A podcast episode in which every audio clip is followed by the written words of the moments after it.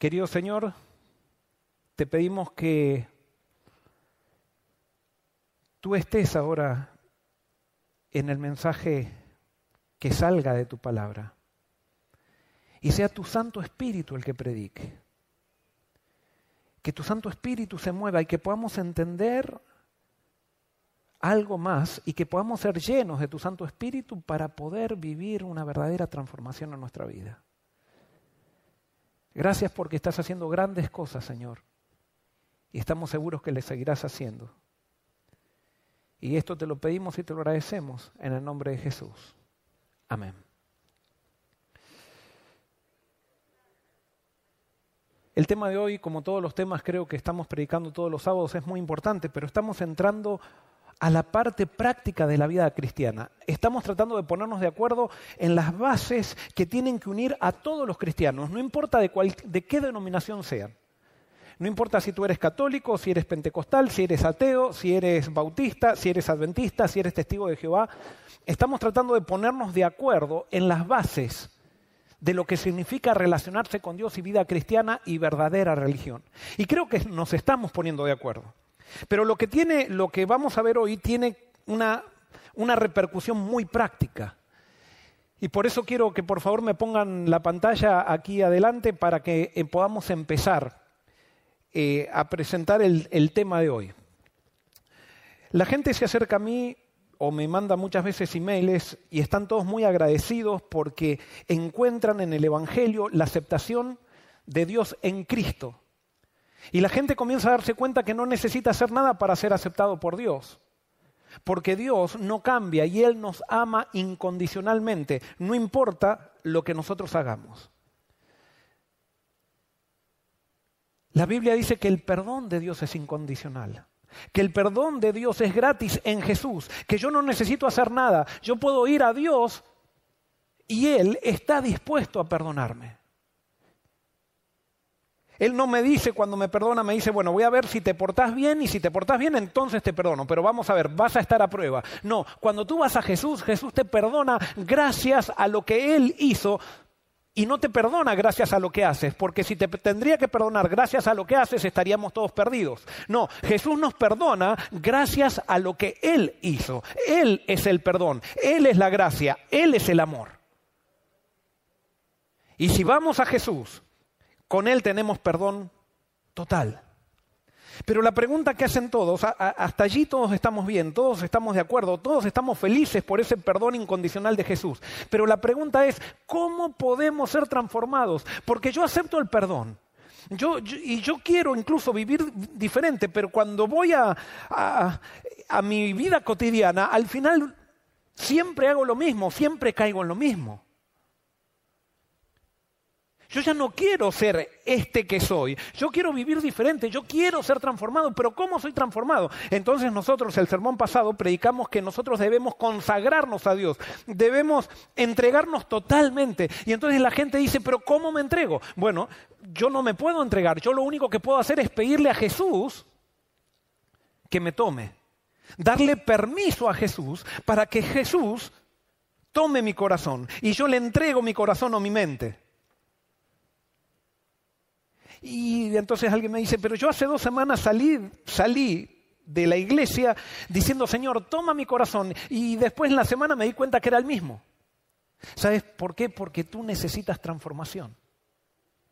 Y hoy vamos a ver cuál es el secreto de la transformación. Y para esto tenemos que entender el tema de lo que significa reflejar la imagen de Dios. Vamos a leer un versículo, Romanos 8:29, que dice, porque a los que antes conoció, también los predestinó para que fuesen hechos conforme a la semejanza de su Hijo.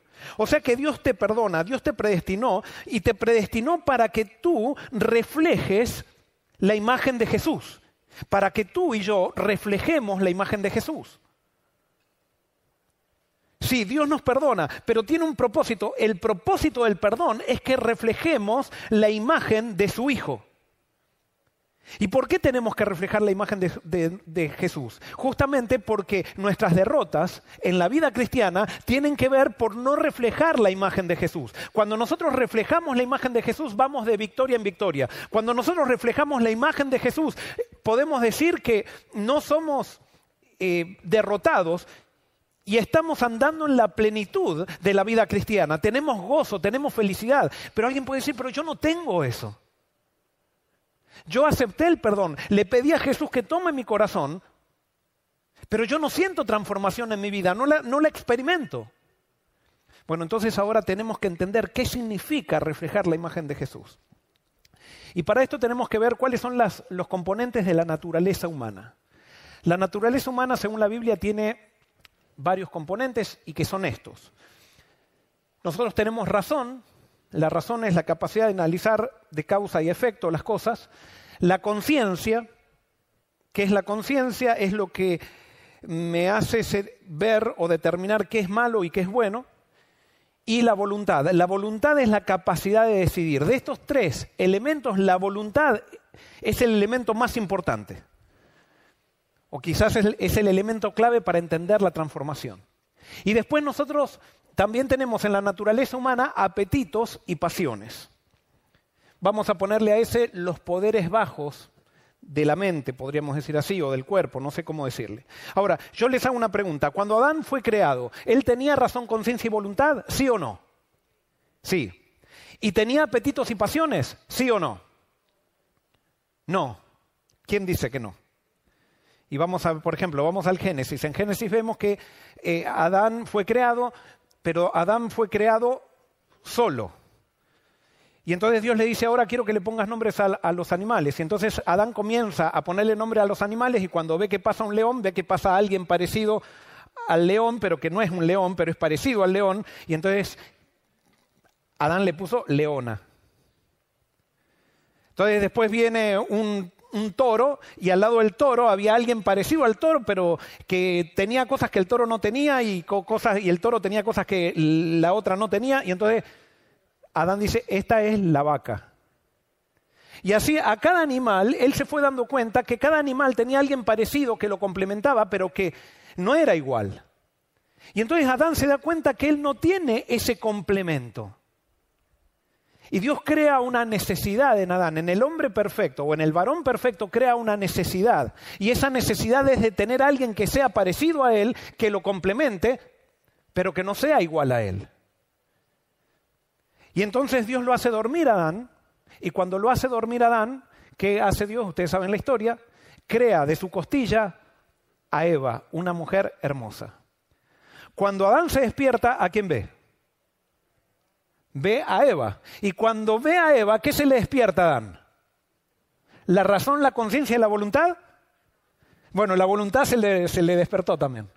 ¿Pero qué se le despertó? Se le despertaron los apetitos y pasiones. Y él dijo, estos huesos de mis huesos, carne de mi carne, esta será llamada varona. Esto era lo que a mí me faltaba. Ahí se despertaron los apetitos y pasiones de Adán. O sea, Adán tenía apetitos y pasiones. ¿Jesús razón, tenía razón, conciencia y voluntad? ¿Sí o no? Sí. ¿Jesús tenía apetitos y pasiones? ¿Sí o no? Sí. Y por eso Jesús tenía hambre. ¿Nosotros tenemos razón, conciencia y voluntad? Sí. ¿Tenemos apetitos y pasiones? También. O sea que Adán, Jesús y yo tenemos exactamente los mismos elementos en la naturaleza humana. O sea, los tres, en eso somos iguales. ¿Cuál es la diferencia entre Adán y yo, entre Jesús y yo? No vamos a entrar en esta parte teológica, simplemente vamos a entrar en esto de los elementos. La diferencia con Jesús y Adán en esto eran similares. Adán antes de pecar, él tenía la razón, conciencia y voluntad, pero los apetitos y pasiones estaban controlados por la razón y conciencia y voluntad. O sea, en otras palabras, Adán y Eva no hacían nada que sus apetitos y pasiones le pidan que vaya en contra de su razón y conciencia y voluntad. ¿Por qué? Porque su razón y conciencia y voluntad controlaban sus apetitos y pasiones. Eso es tener la imagen de Dios. Eso es tener la imagen de Dios. La imagen de Dios, nosotros reflejamos a Jesús cuando nuestros apetitos y pasiones son controlados por una razón, conciencia y voluntad y no hacemos nada que vaya en contra de la razón, conciencia y voluntad de acuerdo a lo que dice la palabra de Dios. Y eso vamos a estudiar un poquito más hoy. ¿Qué es lo que hizo el pecado? ¿Qué hizo el pecado en esta ecuación? Y esto es lo que ahora vamos a ver la diferencia. Como en Adán la razón, conciencia y voluntad controlaba los apetitos y pasiones, pero cuando Adán cayó, cuando Adán pecó, como ellos pecaron por el apetito, ahora los apetitos y pasiones comenzaron a gobernar su razón, conciencia y voluntad. Ya ellos no podían ir en contra de sus apetitos y pasiones, ellos tenían ganas de hacer algo y no podían frenarse. La razón quedó raptada por los apetitos y pasiones. ¿Qué son los apetitos y pasiones? Es lo que nosotros ahora le llamamos, o los psicólogos le llaman, son los sentimientos o las emociones. ¿Qué es no tener la imagen de Dios? Yo no tengo la imagen de Dios cuando mi, razón, la conciencia y voluntad es gobernada por mis sentimientos. Yo hago no lo que debo, no lo que me hace bien a mí, sino que yo hago lo que siento. Y lo que siento, eso hago. Y no puedo sobreponerme a mis sentimientos. Eso es no tener la imagen de Dios. Y por eso lo que estamos analizando hoy es psicología, es psicología de la mejor psicología, es psicología bíblica. ¿Qué son los sentimientos y las emociones? Los sentimientos y las emociones es lo que nosotros comúnmente le llamamos el yo. El yo. Para los argentinos suena un poquito más fuerte y por eso dicen que los argentinos son un poquito más orgullosos que todo el mundo. El yo. Los sentimientos, las emociones son el yo. Cuando una persona orgullosa es aquella que se deja, que deja dominar su razón, conciencia y voluntad por sus sentimientos o sus, emociones. Eso es una persona orgullosa. Esa es una persona que no refleja a Jesús. Y por eso tenemos que entender esto, porque es algo muy, muy importante. Eh, y es algo muy importante que científicamente se acaba de descubrir hace poco esto. Pero esto ya viene desde la creación y nosotros lo teníamos claro en los principios de la Biblia, teníamos esto. Eh, Daniel Goleman en 1995 escribe un libro que se llamó Inteligencia Emocional y él hace un descubrimiento, como les digo, que ya lo teníamos descubierto nosotros en la Biblia, pero hace un descubrimiento, era, un, eh, maestro de Harvard, y él escribe este libro y este libro se hace bestseller y ahora todo el mundo, o sea, él hizo un cambio. ¿Por qué? Porque él demostró que la inteligencia emocional es mucho más importante que la inteligencia, que el coeficiente intelectual, si podríamos decir así, el IQ. Cuando tú te gradúas, a ti te dan un trabajo por tu IQ. O sea, de acuerdo a las notas que te sacaste, si te sacaste todas ahí, eso, ven tu resumen, ven, tus notas y dicen, ah, a este le damos un trabajo. Pero ¿sabes qué? Cuando tú tienes un, cuando tú tienes éxito en tu trabajo, tú tienes éxito en tu trabajo cuando tienes inteligencia emocional. Y justamente inteligencia emocional es, yo soy inteligente emocionalmente cuando reflejo el carácter de Cristo, cuando yo no dejo que mis sentimientos controlen mi razón, mi conciencia y voluntad. Y eso es tener inteligencia emocional. Si nosotros entendiéramos esto, en las iglesias tendríamos que estar los más inteligentes emocionalmente que hay en el mundo. Pero lastimosamente en las iglesias muchas veces lo que hay son las personas menos inteligentes emocionales que hay. Que nos vivimos peleando, que si a mí no me dan el puesto me enojo y, mis sentimientos gobiernan mi razón. Yo sé lo que dice la Biblia, pero a mí no me importa porque si no me cae bien este hermano, yo no lo saludo. Perdón. Inteligencia emocional es cuando nosotros reflejamos el carácter de Cristo, cuando no dejamos que nuestros sentimientos, nuestras emociones controlen nuestra razón, conciencia y voluntad. Y Goleman lo que demostró, él reunió a los principales líderes de las empresas más importantes de acá de Estados Unidos, a líderes que tenían éxito, y él preguntó en esa, en esa reunión, preguntó, ¿cuántos de ustedes tuvieron las mejores notas de su curso? Y muy poquitos de esos líderes que eran exitosos tuvieron buenas notas cuando estaban en la universidad. La mayoría tenían bajas notas. Y eso demostraba que si bien no eran personas quizás con un coeficiente intelectual demasiado grande, eran personas que habían desarrollado inteligencia emocional y habían tenido éxito en la vida. ¿Por qué tu matrimonio no va bien? Tu matrimonio no va bien porque no hay inteligencia emocional. Pero entonces, hablando bíblicamente, no pasa por inteligencia emocional, pasa en tu matrimonio no anda bien porque no reflejan el carácter de Cristo. Pero para nosotros reflejar el carácter de Cristo, ¿qué es? Es eh, no comer esto, usar zapato de tacos o no de tacos, es eh, hacer esto, hacer lo otro, conocer la doctrina. No, eso no es reflejar el carácter de Cristo. Reflejar el carácter de Cristo es cuando yo vivo sometido, o sea, mis sentimientos, mi yo, mis emociones son sometidas por mi razón, mi conciencia y voluntad. Y fíjense, cuando leemos Proverbios, Proverbios habla mucho de esto, Proverbios describe mucho esto, pero no da, ninguna receta Proverbios prácticamente, o, da pocas recetas. Proverbios 14, 29 dice, los que tienen entendimiento no pierden los estribos, los que se enojan fácilmente demuestran gran necedad. ¿Qué está diciendo acá? Los que se enojan fácilmente no tienen inteligencia emocional. ¿Vieron las, las, personas que reaccionan a todo, que no se les puede decir? Yo me acuerdo, tenía un compañero, un compañero en la escuela primaria que simplemente íbamos caminando y alguien le tocaba el hombro, así le rozaba el hombro. Y los amigos le decíamos, ¡uh! ¡uh! Y él empezaba, y le decíamos, ¡uh! Te rozó el hombro, ¡uh! Y con ese ¡uh! uh ya se le empezaba y se agarraba las piñas con el, con, con el que le había rozado el hombro. ¿Qué pasaba? Sus emociones continuamente lo estaban raptando, sus emociones continuamente lo estaban dominando. Eso es lo que pasa en tu matrimonio. ¿Por qué tu matrimonio no funciona? ¿Por qué la relación con tus hijos no, funciona? Porque continuamente tus emociones o nuestras emociones nos están controlando y nos anulan nuestra razón, nuestra conciencia, nuestra voluntad. No se trata de, de, aprender doctrina, lindísimo si sabemos mucha doctrina, se trata de reflejar el carácter de Cristo. Fíjense lo que dice Proverbios 19, 19. Dice, los que pierden los estribos con facilidad tendrán que sufrir las consecuencias. Si los proteges de ellas una vez, tendrás que volver a hacerlo. Está espectacular este versículo. Este versículo, los que están siguiendo los miércoles a las siete y media, relaciones saludables, aquí está hablando de los codependientes. ¿Qué hace un codependiente? Un codependiente lo que hace es salvarlo al, al que se enoja de las consecuencias de su enojo. Es como, es como esa, eh, esa esposa que el marido le pega y cuando viene la policía se queda callada para salvarlo de la consecuencia de que no lo lleven a la cárcel. No, dice, si tú le salvas de la consecuencia que le pongan a él, que lo lleven a la cárcel, nuevamente te va a pegar y te va a pegar peor. Eso se llama codependencia. Pero no estamos hablando de la codependencia ahora, sino que estamos hablando de cómo, acá lo que está describiendo es nos está describiendo aquellos que no somos inteligentes emocionalmente, que no reflejamos el carácter de Cristo.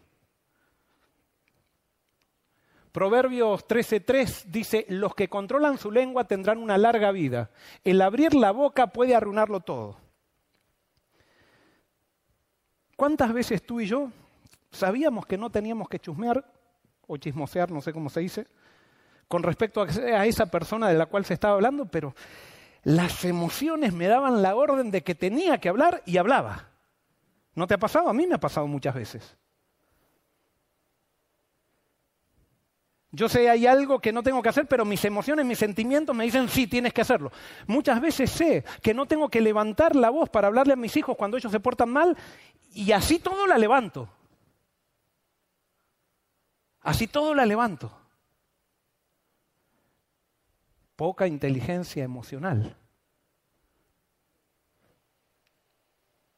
Proverbios 16:32 dice, mejor es el que tarda en airarse que el fuerte, el que domina su espíritu que el conquistador de una ciudad. En otras palabras dice, mejor es el que tarda en airarse, es más fuerte el que tarda en airarse que aquel que parece fuerte físicamente.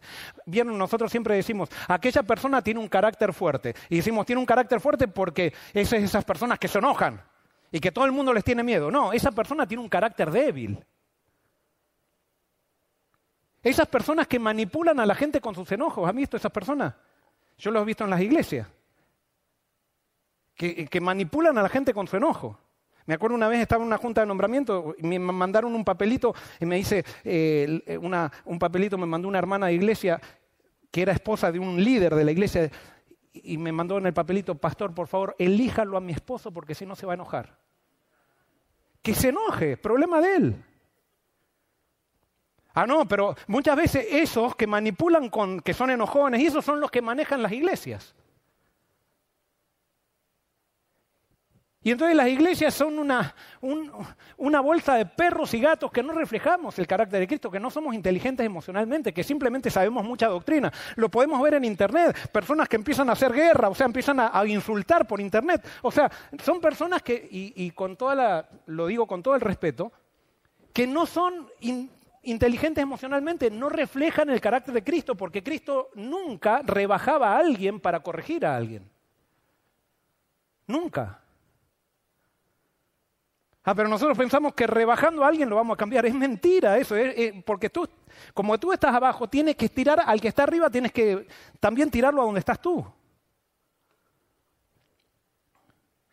¿Cómo podemos ser transformados entonces? Y acá viene lo importante, porque acá Proverbios me describe una realidad, pero ¿cómo yo quiero ser transformado? Yo no quiero que me describan que es mejor el que tarda en airarse, porque yo me airo. Yo llega el momento, como decimos, se me sube la mostaza y hago un lío.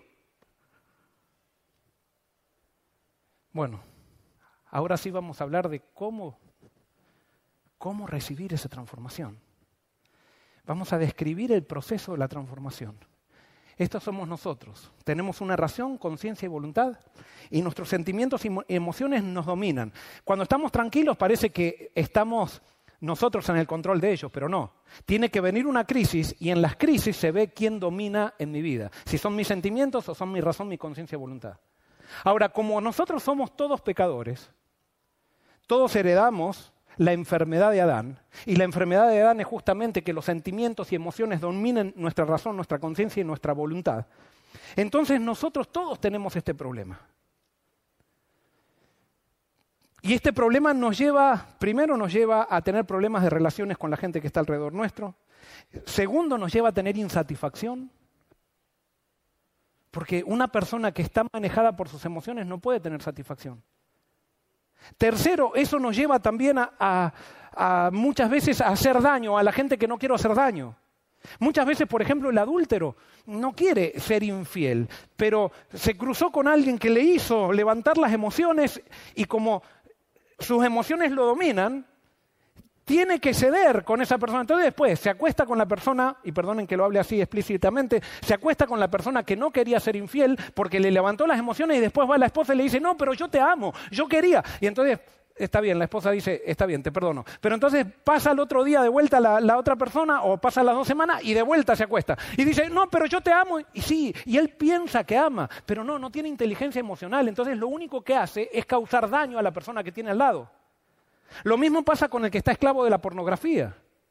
El que está esclavo de la pornografía no quiere estar esclavo de la pornografía y quiere disfrutar con su esposa de intimidad, pero se cruza con la pornografía y las emociones lo, toman y lo raptan y tiene que estar ahí, pero después va y, quiere estar con la esposa, pero se siente que no, no, puede tampoco disfrutar demasiado, entonces tiene que estar allí y es esclavo de sus emociones.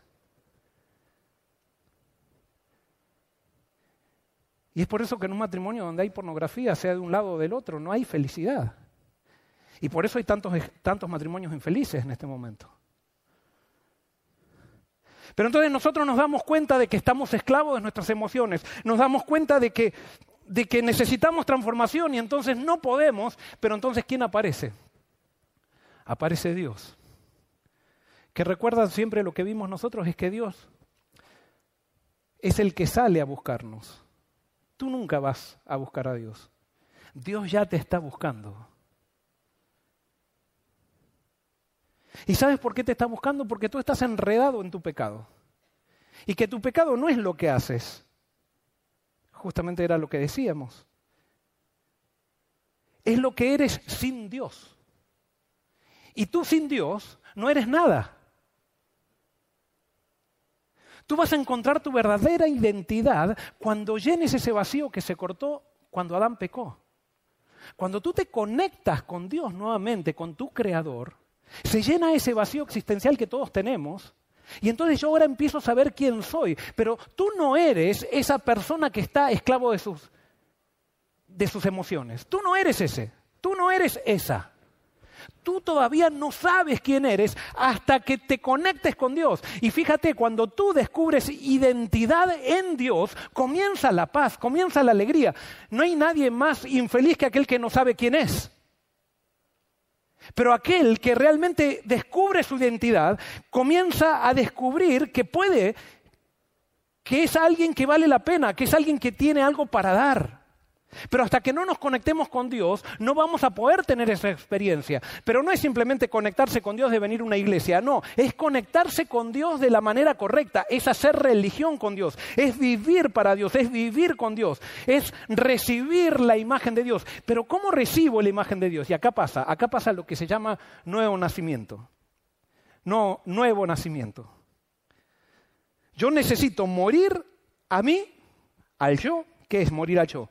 Es decir, yo ahora quiero entregarme a Dios, no sé cómo manejar mis sentimientos, pero entonces me entrego a Dios y cuando me entrego a Dios eso se llama nuevo nacimiento. Cuando yo me entrego a Dios, entonces Dios ahora, mi voluntad se aferra a Dios, porque antes estaba raptada por los sentimientos, mi voluntad se aferra a Dios y Dios entonces me da lo que se llama Espíritu Santo.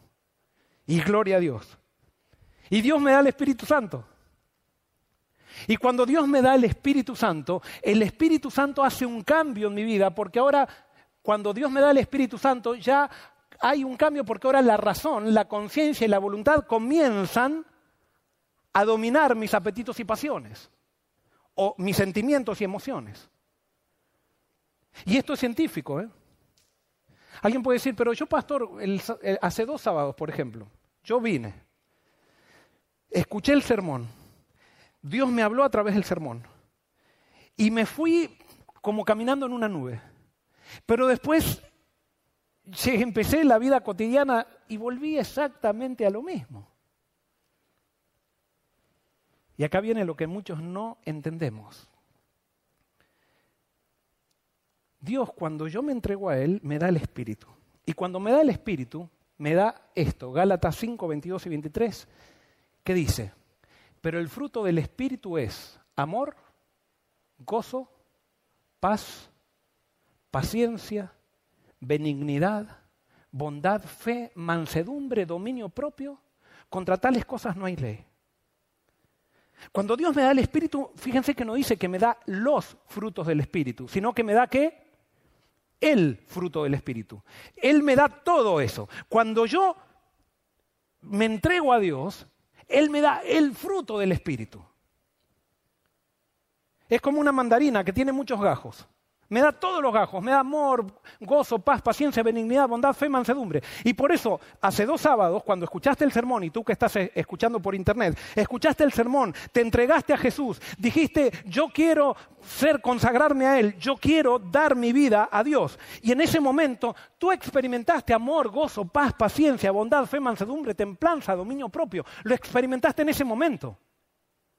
Pero después pasó la semana y volviste exactamente a lo mismo. En la semana volviste a las obras de la carne. ¿Y cuáles son las obras de la carne? Dice, está muy claro que las cosas que hace nuestra naturaleza carnal son adulterio, fornicación, descontrol, idolatría, participar en brujerías, odio, discordia, celos, iras, rivalidades, peleas, divisiones, envidias, borracheras, parrandas y otras cosas parecidas.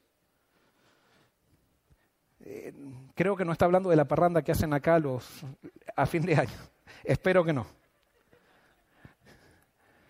No, es una parranda muy sana la que hacen. Yo la recibí en mi casa el año pasado. Pero todas estas cosas son cosas que nosotros hacemos descontrolados nuestras emociones, cuando nuestras emociones toman eso. Y entonces alguien dice, pero yo me pareció, estaba contento porque me pareció recibir el fruto del Espíritu, pero después volví exactamente lo mismo. Y perdonen que utilice este ejemplo, pero es algo muy actual y por eso lo nombro. El, que está en pornografía sale de aquí del sábado y dice, yo quiero vencer y voy a vencer porque me entregué a Cristo y yo creo en Él que esto que el otro y yo sé que Él me perdona. Y eso le da una motivación, pero después llega a la casa y pasa un día y todo anda bien. Dos días pasa y tres días y el cuarto día cae de vuelta. ¿Dónde está el problema? El problema está en esto. el corazón humano es lo más engañoso que hay y extremadamente perverso. ¿Quién realmente sabe qué tan malo es? Y la Biblia dice que el único que sabe es Dios. Hasta que tú y yo no reconozcamos que nuestro corazón es perverso y que nosotros sin Dios somos un desastre. Hasta que no lleguemos a eso, tú no vas a recibir transformación. Porque tú quieres simplemente que Dios te transforme y, que, y yo muchas veces quiero que Dios me transforme para ser libre de aquellas cosas que me hacen daño y que ya no me traen felicidad, que como el corazón es engañoso, por ejemplo, el que entró en pornografía al principio pensaba que ahí encontraba la felicidad. Y los sentimientos le engañaban. Y los sentimientos cuando no tengo la pornografía me dicen, si no la tienes te vas a morir, si no la tienes te vas a perder. La persona que fuma, si no, si no te fumas eso te vas a morir, te vas, en el acto vas a tener un paro cardíaco. Y los sentimientos nos engañan porque el corazón es engañoso. ¿Dónde está la solución? La solución está en Jesús. ¿Cómo yo recibo el Espíritu Santo? Yo recibo el Espíritu Santo cuando tomo la decisión de entregarme a Dios. Dios me llena con el Espíritu. Pero yo mantengo el fruto del Espíritu contemplando a Jesús todos los días. Y contemplando no es simplemente decir, ah, creo en Jesús, es estudiando la vida de Jesús en los evangelios todos los días, pensando en Jesús, en ese humilde carpintero. Porque Jesús era amor, gozo, paz, paciencia, benignidad, bondad, fe, mansedumbre, templanza. Adorando a Jesús. Uno se transforma a la imagen de aquello que adora. Para nosotros, lastimosamente, Jesús ha llegado a ser una doctrina.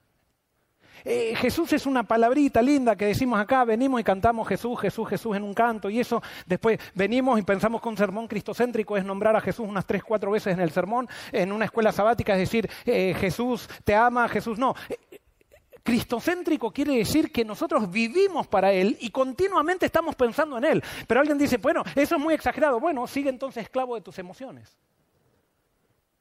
Por eso no tienes victoria. Porque tú quieres un cristianismo para recibir bendiciones, pero no para estar relacionado con Dios. Y Dios nos, cuando, cuando Dios, esto es una reflexión para Navidad, cuando Dios decidió regalar algo, no regaló cosas, regaló una persona. Cuando Dios decidió regalar algo, se regaló a sí mismo. Lo que Dios quiere son relaciones. No le interesan tus doctrinas, no le interesan tus conductas, le interesa que estés con Él, le interesan relaciones, porque si no, tú no vas a ser transformado, porque Él te perdonó para que reflejes la imagen de su Hijo. Porque es la única manera que tú te puedes relacionar con Él, en los parámetros de Él. Pero Él no quiere que tú te hagas cargo de eso. Él se va a hacer cargo simplemente si tú empiezas a contemplarlo. Y allí está, hasta que no entendamos que Jesús es el centro de todo, no va a haber transformación en nuestra vida. Hasta que no entendamos que es la, Jesús a través de la palabra, porque no es ni leer la Biblia. Hay gente que lee toda la, la Biblia todos los días y sin embargo sigue siendo esclavo de sus emociones. Porque yo puedo leer la Biblia para descubrir las historias lindas de la Biblia, pero no para relacionarme con Jesús y entregar mi vida a Jesús y conocer a Él y conocer al Dios que refleja a Jesús, que es su Padre. Jesús es la, imagen y la sustancia de Dios. Y por eso cuando yo comienzo a relacionarme con Dios en Jesús, comienzo a descubrir quién soy. Y cuando comienzo a descubrir quién soy, comienzo a liberarme. Dice, y conoceréis la verdad y la verdad os hará libre. Tú tienes que conocer la verdad con respecto a tu persona. Tú tienes que conocer la verdad con respecto a Dios. Y cuando conozcas eso, vas a ser libre de ti mismo. La contemplación de Jesús tiene un efecto en tu razón, conciencia y voluntad que la fortalece para que tus apetitos y pasiones, tus emociones, ahora sean controlados por tu razón, conciencia y voluntad. Y el Espíritu Santo, voy a usar un ejemplo que ya usé, uso varias veces, el Espíritu Santo cuando tú vayas en la autopista y se te cruce alguien, y si tú estás contemplando a Jesús, el Espíritu Santo te va a traer la imagen de Jesús y cuando tú quieras pegar el bocinazo, el Espíritu Santo te va a hacer acordar. Busca a Jesús. No le hagas caso a tus sentimientos. Deja que Él sea. Cuando tu esposa te diga aquello que siempre te revienta, y que ella sabe que cuando te lo dice a ti se te paran los pelos y parece que te lo dice a propósito. Ahí tiene que aparecer Jesús. Y si tú estás contemplando a Jesús vas a tener la fuerza, quizás falles por ahí, pero si estás todos los días contemplando a Jesús vas a tener la fuerza de superarte a ti mismo y que tus sentimientos no rapten tu razón, conciencia, voluntad en ese momento para vengarte o decir aquello que después te vas a arrepentir de haberlo dicho.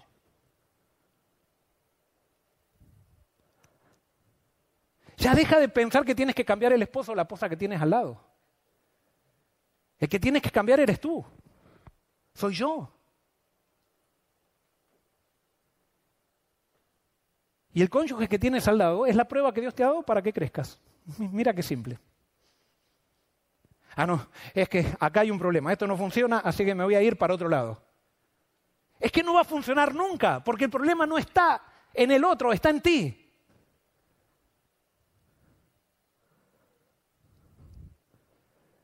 Y por eso no tienes paz. La paz no la vas a encontrar cambiando las circunstancias, sino dejando que Dios transforme tu vida, teniendo una relación real con Jesús. Hermanos y hermanas de la iglesia de Forest City y de los que están, nos están escuchando por internet, ha llegado el momento de ser discípulos de Cristo, basta de ser miembros de iglesia, basta. Es una necedad ser miembro de iglesia. Si no somos discípulos de Cristo, no vengamos más. Estamos perdiendo el tiempo. Tenemos que vivir para Cristo. Basta de hacer de la doctrina y con esto alguien puede decir, eh, el pastor está en contra de la doctrina. No, no estoy en contra de la doctrina. Hay una sola doctrina y esa doctrina se llama Jesús. Y cuando vivo en Jesús voy a descubrir la doctrina correcta. Es más, Él me lo promete, que yo ni me tengo que preocupar. Él lo único que me pide es que me humille delante de Él. Y dice que todo el que se humille le va a dar el Espíritu y el Espíritu nos va a llevar a toda verdad. ¿Lo crees o no? Ah, pero nos ponemos a criticar aquel que no cree como yo, que no se viste como yo. Dale el Espíritu, muéstrale a Cristo, deja de criticar. Es una religión necia la que vivimos sin el Espíritu, sin Cristo. Es una religión que nos hace tontos. No tiene sentido venir a la iglesia sin Cristo. No tiene sentido que tú estés en una experiencia que llamas cristiana y no tienes una relación con Jesús todos los días. Y es por eso que hasta, que Jesús no sea lo principal en tu vida no vas a ver un cambio, no vas a ver una transformación. Pero cuando Jesús sea lo principal, vas a empezar a gozar la vida como nunca la gozaste antes. Porque Jesús dijo, yo he venido para que tengan vida y la tengan en abundancia. ¿Cuál es la solución? La solución está en las palabras de Jesús. Mateo 11, 27 al 30 dice, todas las cosas me fueron entregadas por mi Padre. Y nadie conoce al Hijo sino el Padre. Ni nadie conoce al Padre sino el Hijo. Y aquel a quien el Hijo se lo quiera revelar. Fíjense cuál es la, cuál es la, a ver, ¿cuál es la función del Hijo? Hay una sola función que tiene, es revelar a quién? Al Padre. La función de Jesús no es enseñarme a qué zapato me pongo, qué zapato no me pongo, que, o sea, esa no. La función del Hijo es revelarme al Padre. Y cuando Dios, cuando el, Hijo me revela al Padre, esa revelación comienza así a tener un impacto en lo que yo hago y empiezo a vivir para la gloria de Él. Y ya no me estoy preocupando del otro, si hace, si no hace, sino que ahora yo simplemente vivo para Él porque yo he descubierto mi identidad en Dios. Yo no sabía quién era y ahora cuando me conecto con Dios ya no necesito vivir para agradar a nadie. Ya no necesito estar pareciendo rico para que la gente me acepte, o pareciendo intelectual porque la gente no se dé cuenta que yo no estudié, o pareciendo que yo soy importante porque me siento un miserable. Ya no vivo para agradar a nadie, porque Dios me aceptó libremente en Jesús, así como era. Y ahora yo conectado a Él, yo empiezo a ver que mi vida al caminar comienza a tener sentido porque ahora ya no vivo esclavo de mis pasiones y mis sentimientos, sino que ahora yo vivo en el Espíritu, en Jesús. Y cuando tú vives en Jesús te empiezas a dar cuenta que tienes algo para dar. Y no tienes algo, tienes muchísimo para dar. A pesar de que nunca hayas ido a Harvard, a pesar que no tengas un peso en la cuenta bancaria, a pesar de que vayas a una iglesia que sea la más chiquita del mundo, no, tienes algo para dar porque tú estás conectado con el Rey del universo que se dio a sí mismo a través de su Hijo. Y ya tú no tienes una diferencia que piensas que Jesús es el Dios bueno y el Padre es el Dios malo. No, Jesús muestra al Padre. Él en su vida muestra quién es el Padre. Y ahora te toca a ti en tu vida mostrar quién es Jesús. Pero el fruto del Espíritu es el fruto. Yo no, ahora, ahora me voy a proponer tener amor, ahora me voy a proponer tener paciencia. No, no te propongas tener amor, simplemente proponte buscar a Jesús. El fruto del Espíritu es un fruto, tú, el fruto es la consecuencia de algo, pero yo no lo genero al fruto.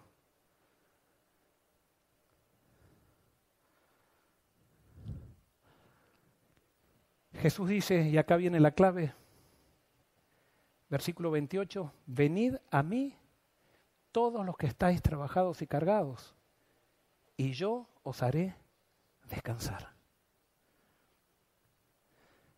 Tú estás cansado de ti mismo. Yo estoy cansado de mí mismo. Estoy cansado de ser alguien que se propone cosas y siempre está fallando. Y tengo que estar mintiendo para poder tapar las cosas que fallo y tengo miedo que no me acepten, si, si les digo la verdad tengo miedo que me rechacen. No, Dios no te va a rechazar nunca si le dices la verdad a Él. Y cuando le dices la verdad a Dios y tú descubres quién eres, no necesitas mentirle a nadie. Venid a mí, tú que estás trabajado y cargado. Y dice Jesús, yo te haré descansar. Él te va a hacer descansar. Llevad mi yugo sobre vosotros y aprended de mí que soy manso y humilde de corazón, y hallaréis descanso para vuestras almas, porque mi yugo es fácil y ligera mi carga. ¿Qué es un yugo? Un yugo era lo que se le ponía a los bueyes para que tiren los dos al mismo, al mismo nivel. Fíjese que Jesús dice que tú tomes el yugo de Él. Él no, él no dice, yo te voy a ayudar con tu yugo, sino que tú te tienes que meter en el yugo de Él. ¿Por qué? Porque siempre había un buey que era más fuerte que otro buey. Entonces, el, el buey más fuerte, al ponerle un yugo que se le ponía en una conexión entre los dos pescuezos de los bueyes, entonces eso hacía que el buey más fuerte ayudara al, al más débil. Entonces Jesús dice, toma mi yugo, ven conmigo, camina conmigo. Y yo te voy a hacer descansar. Yo voy a ser el que voy a tirar, pero tú no te vayas de al lado mío, toma mi yugo. Vas a empezar a descubrir quién eres en mí. Dice, porque yo soy manso. Ya no te van a tomar esos ataques de ira. No, ¿sabes qué? Acá viene la cuestión. En la vida cristiana, si tú, tienes que, si tú quieres tener victoria, no es cuestión de luchar es cuestión de rendirse. No, nosotros queremos luchar, luchar, luchar, ser mejores, luchar, luchar, luchar. No, ríndete. El problema está en tus apetitos y pasiones, el problema está en tus sentimientos, el problema está en tus emociones. Entonces, cada vez que tus emociones quieran tomarte, tomar tu razón, conciencia, voluntad, ríndete. Ríndete a Jesús. Deja que Jesús tome el control. No, pero tú quieres, se te subió la mostaza y quieres seguir, y quieres seguir, y quieres seguir. Basta. Deja de defenderte a ti mismo. Deja que Él sea. Y vas a ver cómo las cosas funcionan. O sea, vas a ser libre, libre.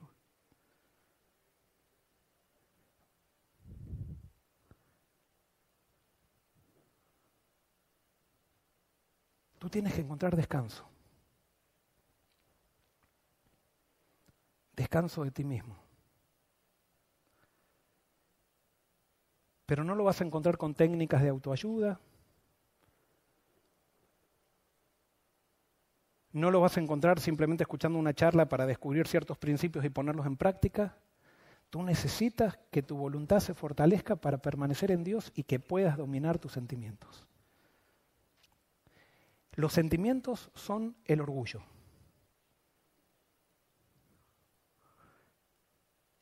Tenemos ejemplos en la Biblia que experimentaron esta transformación, que eran personas que eran un desastre. toda la Biblia, todos los que triunfaron en la Biblia eran así. Así que tú y yo tenemos esperanza.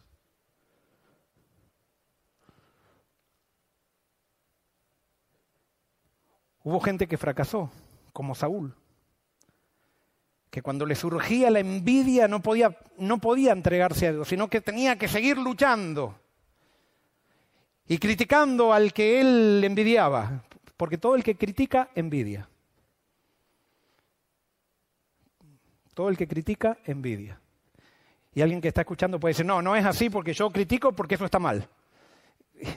Es que justamente el envidioso lo más difícil que puede hacer es reconocer ni él se da cuenta por qué critica. El, envidioso, como el, el corazón es más perverso que todas las cosas y es engañoso, y Saúl lo tomaba todo. Y murió esclavo de sus sentimientos, teniendo la oportunidad de ser libre. Tenemos al apóstol Pablo, que era Saulo de Tarso. Él, su orgullo lo tapaba con intelectualidad. Pero era un revolucionario, o sea, de esos que lo agarraba también se le subía la mostaza a la cabeza y empezaba a matar al que no pensaba como él. Ese era Pablo. Pero Pablo llegó un momento que dijo, soy un desastre, y se encontró con Jesús. Y cuando se encontró con Jesús, recibió una revelación de Jesús, que esa revelación fue el Evangelio. Y entonces él dijo, no me avergüenzo del Evangelio porque el Evangelio es poder de Dios para transformación, para salvación, para salvación de mí mismo. Porque ya no vive yo, no vivo yo, más vive Cristo en mí. Con Él estoy juntamente crucificado. Crucifiqué mis sentimientos porque ahora vivo para Él, ya no vivo para mí. Ya no lucho, me rindo. Y quiero terminar simplemente hablándote del, para mí, uno de los ejemplos más grandes, que es el ejemplo de Juan el Bautista. Juan el Bautista era el principal predicador de la época. Era como el Mark Finley de los judíos o como el pastor Bullón de los judíos. Todo el mundo iba a él. Y como todo pastor que se destaca, era criticado por algunos y amado por otros.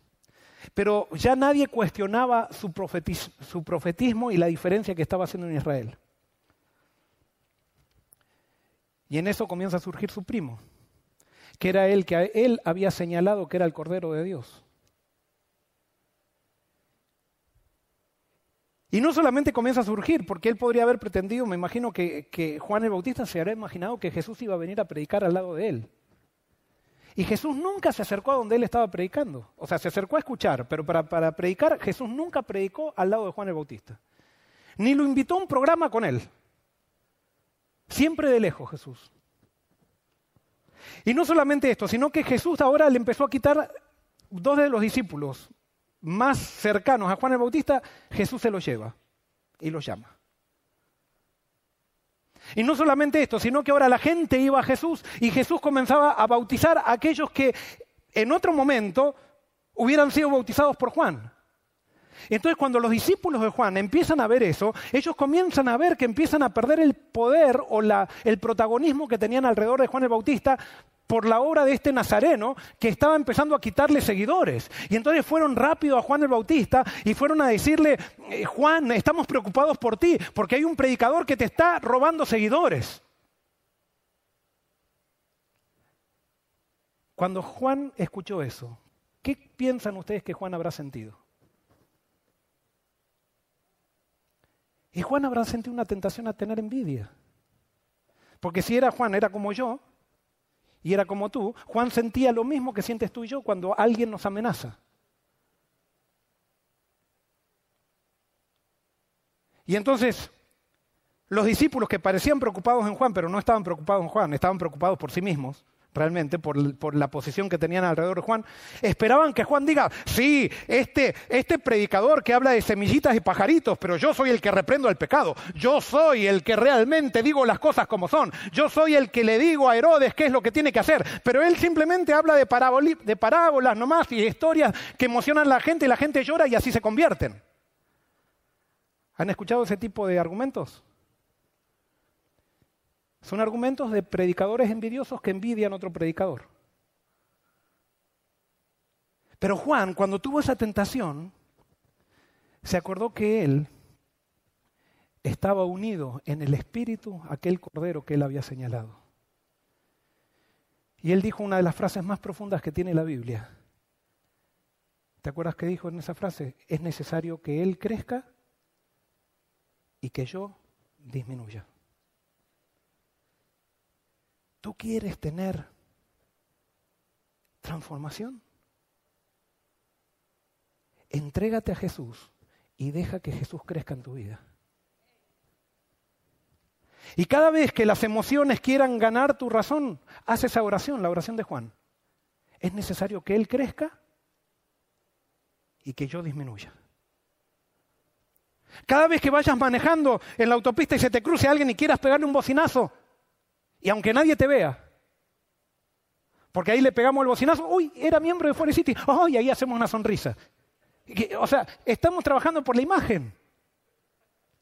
No importa si es miembro o no miembro, tú tienes que ser el que eres, no tienes que estar siendo a causa de que te ven, tú tienes que ser el mismo en todos lados. Entonces cuando se te cruce alguien y tú tengas ganas de tocarle el bocinazo, tú haz la oración de Juan. Es necesario que él crezca y que yo disminuya. Cuando tu esposa haga aquello que siempre te lo hace, parece a propósito, haz la oración de Juan. Es necesario que Jesús crezca y que yo disminuya. Y cuando tu esposo deje la tapa del inodoro siempre levantada o no saque la basura, como habían quedado, no tienes que quedarte callada. Pero diles las cosas haciendo que Jesús se las diga. Y no que sean tus emociones que tomen tu razón, tu conciencia y voluntad. Es así que vamos a ser transformados. Es necesario que muramos a nosotros mismos y que nazcamos para Jesús morir a nosotros mismos es dejar que Jesús crezca en nuestra vida. Morir a nosotros mismos es dejar que Él crezca y que nosotros disminuyamos. Ese es el secreto de la transformación. Es allí que está la victoria. Y es por eso que ahora en estos momentos, para terminar, vamos a ver personas que van a dar su vida a Jesús. Hoy van a recibir el bautismo del Espíritu, pero ahora ellos van a empezar a caminar con Él. Van a recibir transformación en la medida que contemplen a Jesús. Y por eso voy a pedir que levanten la pantalla, porque allí va a estar el pastor Pablo Gaitán y después yo también voy a estar allí y vamos a contemplar una de las ceremonias más hermosas que tiene la iglesia cristiana, que es el símbolo de la muerte a nosotros mismos y el nacimiento para Jesús.